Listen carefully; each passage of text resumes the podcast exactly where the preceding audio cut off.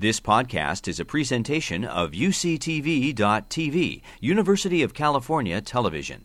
Like what you learn, help others discover UCTV podcasts by leaving a comment or rating in iTunes. Thank you very much. So, I couldn't have asked for a better introduction for what I'm going to talk to you about here today. We've heard from several of the previous speakers about the gen- genetic legacy of interbreeding with Neanderthals. But I'm very interested in understanding what, if anything, is the, phenotypic legacy in modern human populations. Is this Neanderthal DNA that remains in us, is it functional? And if so, what function does it have? And so, as, as, we've seen, thanks to the pioneering work of, of many of these previous speakers, we know that Neanderthal DNA remains in certain modern human populations. And if we look at a schematic of a human chromosome here. You can think of this as a long string of A's, T's, C's, and G's. Um, I've colored in blue all the locations where we've ever observed someone living today to have Neanderthal DNA in their genome. And if you sort of look across many, many thousands of, of, of, European and Asian individuals, you'll see that on average around 2% of their genomes are derived from Neanderthal interbreeding as we've heard. Different people will have a different 2%. My 2% is different than Ed's 2%, is different than Ann's 2%. And I want you to remember that because this is a really important feature that we're going to use later to try to understand the function of these different bits of Neanderthal DNA that remain in our genomes. And some parts of our genome are more likely to retain Neanderthal DNA than others. So, in, in one extreme, we see these Neanderthal deserts, like the position here on the, uh, the right hand side, where we've never observed anyone to have Neanderthal DNA. And then on the left hand side, we have the other extreme, where we have up to 60% of European individuals, if you went out and sequenced a bunch of European people, would have uh, Neanderthal DNA at that location. And so ultimately, this suggests that Neanderthal DNA had an influence on our ancestors after the interbreeding. In some cases, perhaps positive, in other cases, perhaps negative. And so for me, this, this, this raised a very big question that, that I really wanted to answer. Is okay, so then what is the phenotypic legacy of this Neanderthal interbreeding and the DNA that remains from it in modern humans? And so I, I hope if you, if you remember nothing else from my talk, really just two main points. The first is that indeed interbreeding with Neanderthals has left a phenotypic legacy in modern humans. And the way I'm going to go about trying to show what that legacy has been is using a sort of new type of resource that's just becoming available, um, and that's of large clinical biobanks with electronic medical records from patients from hospitals linked to genetic information. And this is a really, really powerful resource for studying the genetics of disease but I also think it's a really, really powerful resource for studying the genetics of our recent evolution. And so, if you want to, you can go to sleep now and just remember those two things, and I won't, I won't blame you. So, basically, we, we got the idea for this project because I collaborate with a, a big national consortium called the Electronic Medical Records and, Genet- and Genomics Network. And what this is, it's, it's a collaboration of about 10 academic hospitals from across the nation that have electronic medical record systems implemented in their, in their hospitals and also genetic information from those patients linked to their electronic medical records. And so this looks a little something like this, where on the left hand side we have you know, John Doe's patient record. He's been coming to the hospital and seeing doctors, let's say, for the last 10 years. And we've got records of, of all those events and all the treatments he's received in that electronic form. And then someday John comes in to have blood drawn, and he says, Yeah, actually, it'd be okay if you use any leftover material from, from this blood draw uh, for basic medical research. And if he's consented to do that, then all that information is, is sent through a de identifying process where all the identifying information is removed from, from that electronic medical record, but the basics of the, the treatment history are maintained. And then the blood sample is also passed through and biobanked and given an ID that links it up to that anonymized version of the electronic medical record. And now, this is really powerful because it enables us to do genetic association testing on a very large scale. So, what, what is genetic association testing? Well, we can t- let's imagine we've got a number of patients here for which we have these, these, these biobanked blood samples. And let's say we're interested in studying something about their genetics. Well, we can look at these blood samples and see at one given position in their genome whether or not they have an A, T, C, or G. And so in this example, patient 1 has an A, patient 2 has an A, and then patient N has a G. And let's say we're also interested in heart disease and whether or not this particular location in those patients' genome has any effect on their risk for heart disease. What we can do is then go look in their electronic medical record and say, all right, well, has this person ever been treated for heart disease? And let's say in this case we find that yes, patients 1 and 2 have, and then patient N has not. And once we have that information, we can perform statistical tests for association between these individuals' DNA at that given position in their genome and whether or not they've ever been treated for heart disease. And so, in this you know, simplistic example, we might say that yes, ha- having an A at this location in your genome increases your risk for heart disease. Now, of course, we don't normally do this on three people, we do this on tens of thousands of people to try to find significant associations between regions of our genome and disease. And so, now th- this is all well and good, but let's say we're interested in another disease. Let's say we're interested in arthritis and the genetic basis for arthritis. Well, if we didn't have this electronic medical record system, we'd have to go out and collect a whole other cohort of people that had arthritis and then some matched control people that didn't have arthritis and then genotype them and then test whether or not those genetic loci had any effect on the risk. But because we have the electronic medical record system, we can instead just go look in the record and say, all right, let's find a new set of cases and controls for arthritis and perform genetic association tests, again, on the genetic information we already have. So that, that's all well and good, but we're here because we care about human origins and human evolution. So let's, let's get back to that. How can we use this kind of data to answer this question about the effects of the Neanderthal DNA that remains in modern human populations? And so what we did was to start with data from this large eMERGE electronic medical records and genomics network from across the country. We got data for about 28,000 patients from, from across the country. And we first looked at their genotypes. We first found genetic information from about 600,000 positions across their genomes. And so you can think of this as a string, again, of about 600,000 A's, T's, C's, and G's that we've associated with each one of these patients.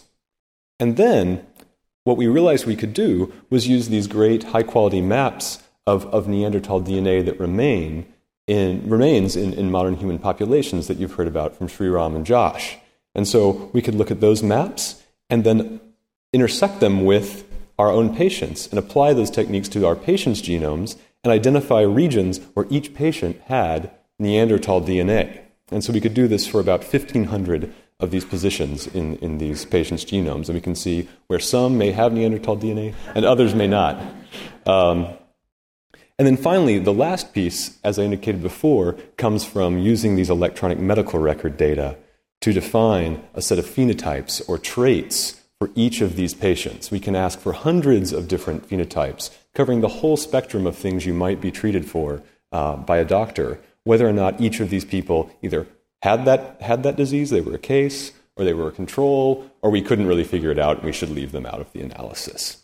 And so then using this this matrix of data of genetic data annotated with Neanderthal ancestry, and then many, many different phenotypes, we were able to start testing for the effects of Neanderthal DNA on a much broader scale than, than really had been, had been possible before.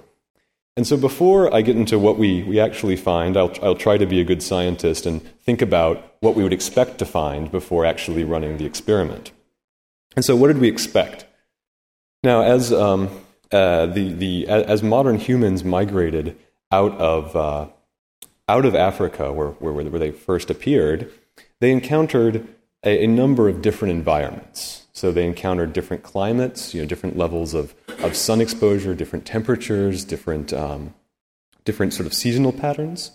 They also encountered different animals and plants that led to different diets. And very importantly, they also encountered different pathogens. And so it's been proposed that perhaps by interbreeding with Neanderthals and Denisovans and perhaps other archaic human forms that had been living in these environments for hundreds of thousands of years, in many cases, before anatomically modern human groups ever arrived there, perhaps there really was some adaptive benefit you could get from you know spending a night with a Neanderthal. Maybe that was not such a bad a bad bad trade off. Um, but but so but you know but this is really a hypothesis. This hasn't hasn't been shown at all. Um, so under under this hypothesis, we, we might expect that the Neanderthal DNA that, that could have been adaptive in, in our modern human populations would have been um, influencing human traits that are involved in interactions with the environment. So things like our immune system, of course, be one of the most important, but our skin, perhaps, and you know, perhaps also our metabolism or, or other traits related to our diet. And so um, we, we also expected that we'll, we might see some effects on our, our bone or skeletal structure, because we, we also know about many important differences, or, many, many very easily detectable differences between uh, the bones of anatomically modern humans and, and Neanderthals. So, those are some of the things we were expecting as we went into this analysis. So, what did we find?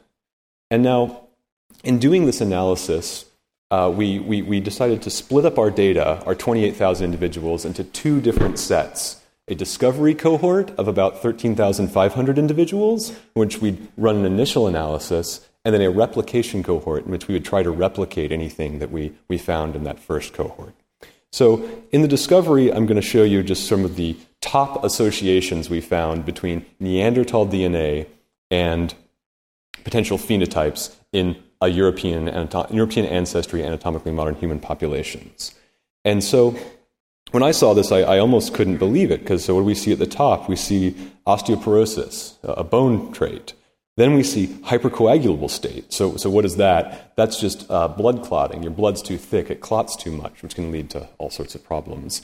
Then we see protein calorie malnutrition, a metabolic trait. And so this is really surprisingly matching sort of what we, we expect it. But before I go too far into interpreting these, let's talk about that, that replication analysis I mentioned. So, what we did here is we looked at the other 14,500 individuals we left out of the initial analysis and tested to see whether we saw consistent effects in that group.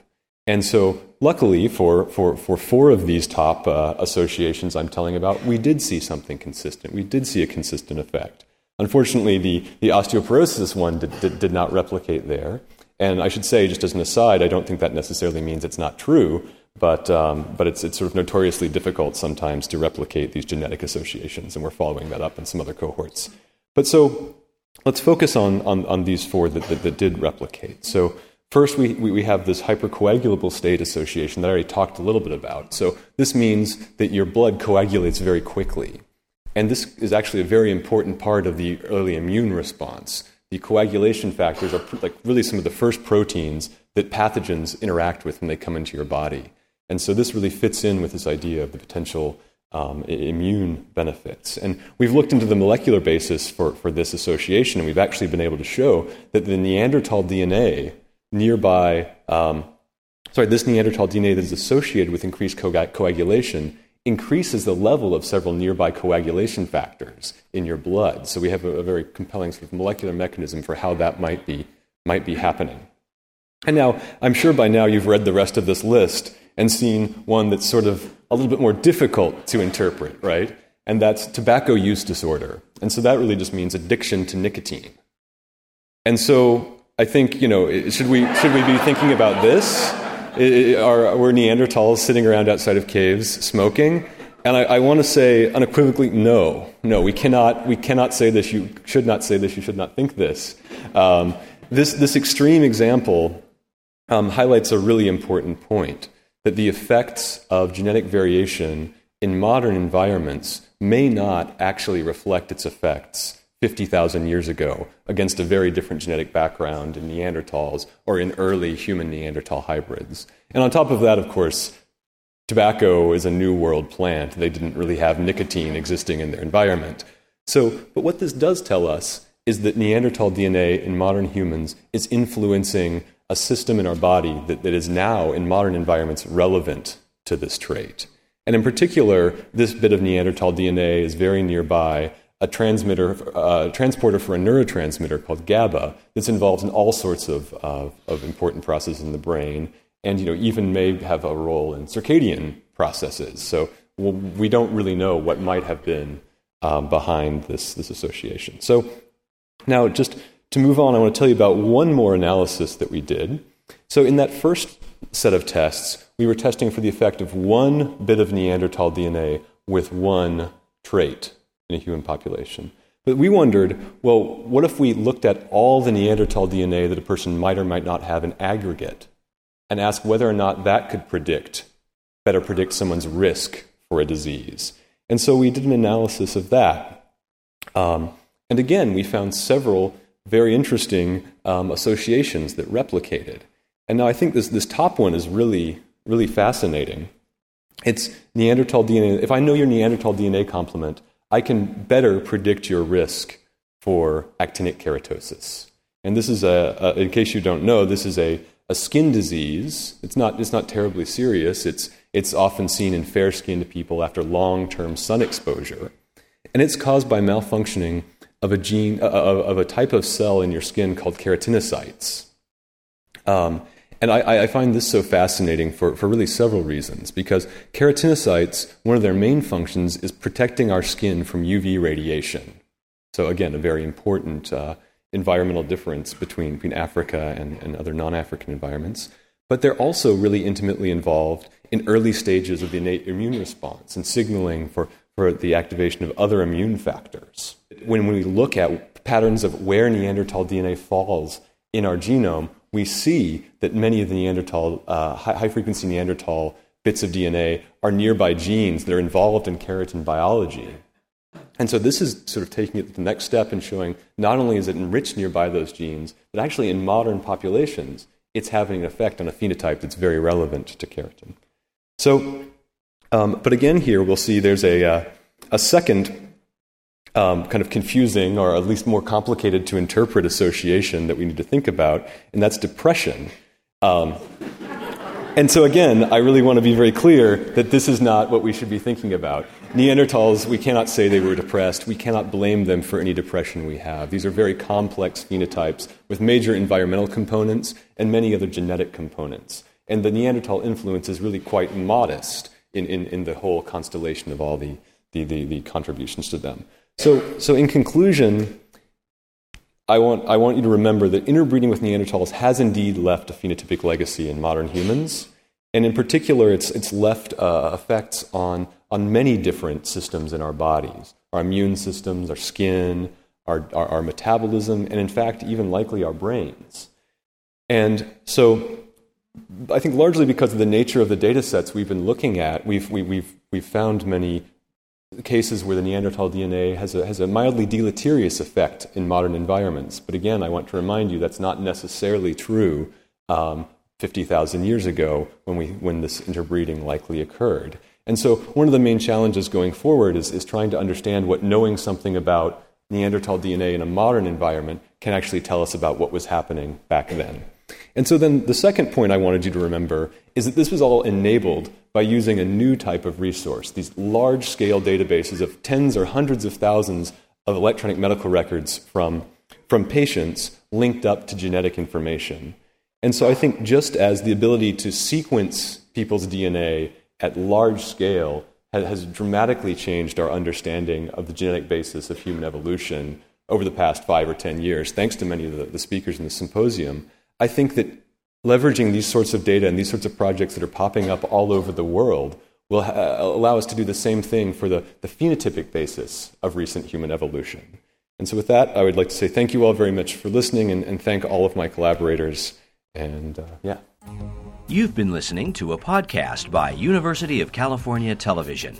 For more information about this program or UCTV, visit us online at uctv.tv.